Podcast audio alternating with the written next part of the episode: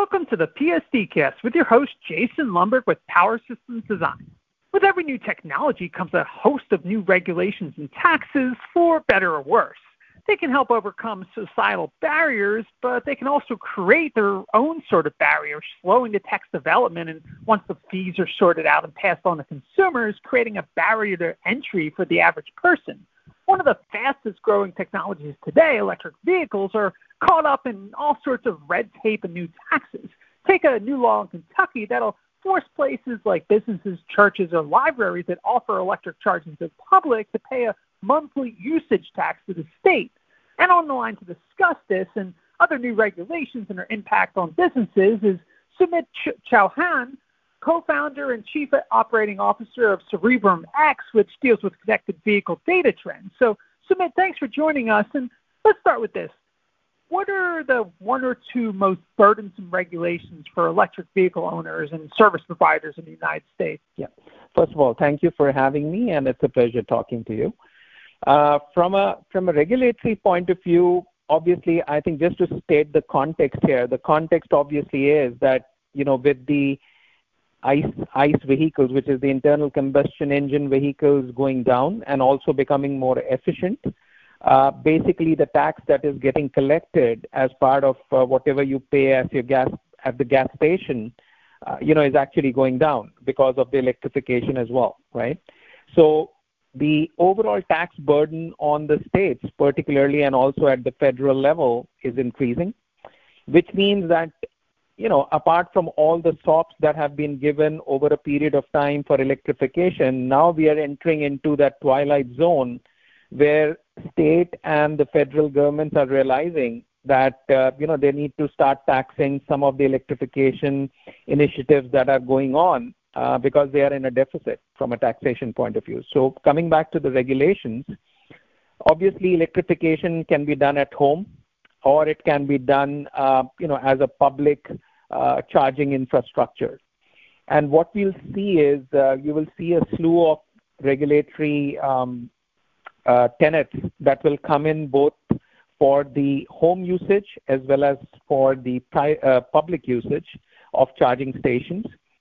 From a home point of view, I think you will see a mandate very soon where there is going to be either a static charge or a fixed charge that is going to be put on homeowners who will have uh, charging stations installed at home because uh, obviously the government needs to collect the the road tax or the road usage tax uh, for the electrified vehicles, which obviously cannot be collected at the gas station as it was earlier.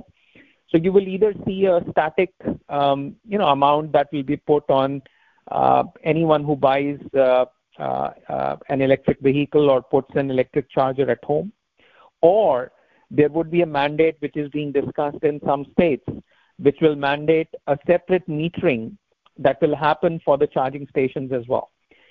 Uh, and obviously, a separate metering means extra cost because the um, the metering will be at a different tariff than uh, the domestic use of electricity, and also putting in a different, uh, you know, a separate meter adds to the infrastructure cost for the, uh, you know, for the electricity providers, whether it is PSEG or uh, PNG or whoever is the provider they will have to charge that back to the consumers. So it's going to be a little bit of a burden on the end consumers from that point of view. Coming to the public infrastructure, as you mentioned, Kentucky. Uh, in fact, it's not just Kentucky. I think Kentucky has been uh, in the news, but there are about seven states which have announced this, including Iowa, uh, Georgia, I think, and uh, uh, there are a couple of others, uh, Oklahoma.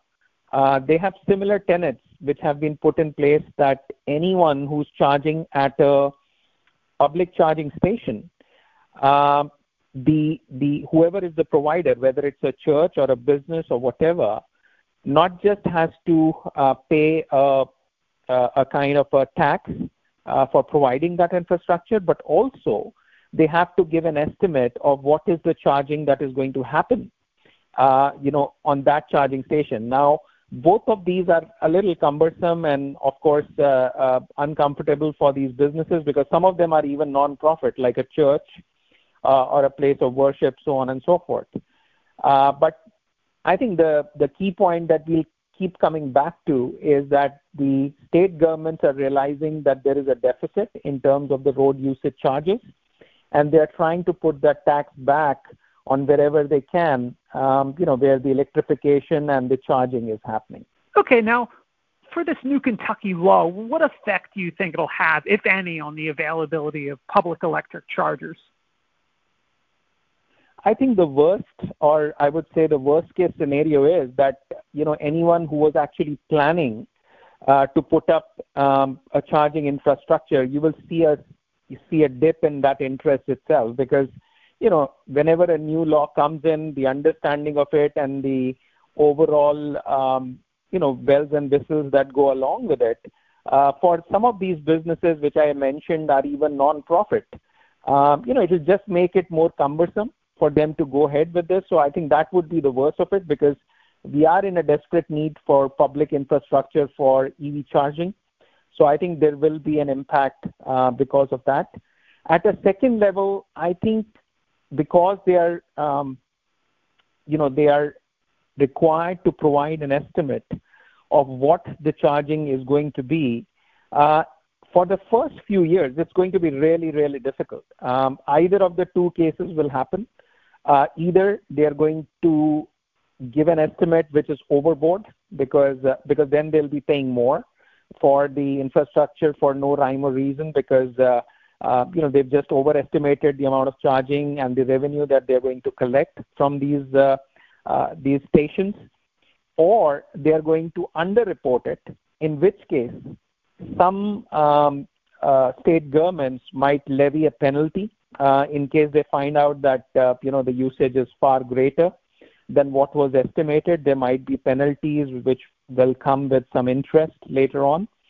So uh, all of this is in the working, to be honest. Uh, none of it, uh, uh, you know, has been made into a law, and we have really started seeing effect of it. But it is going to be enforced very, very soon.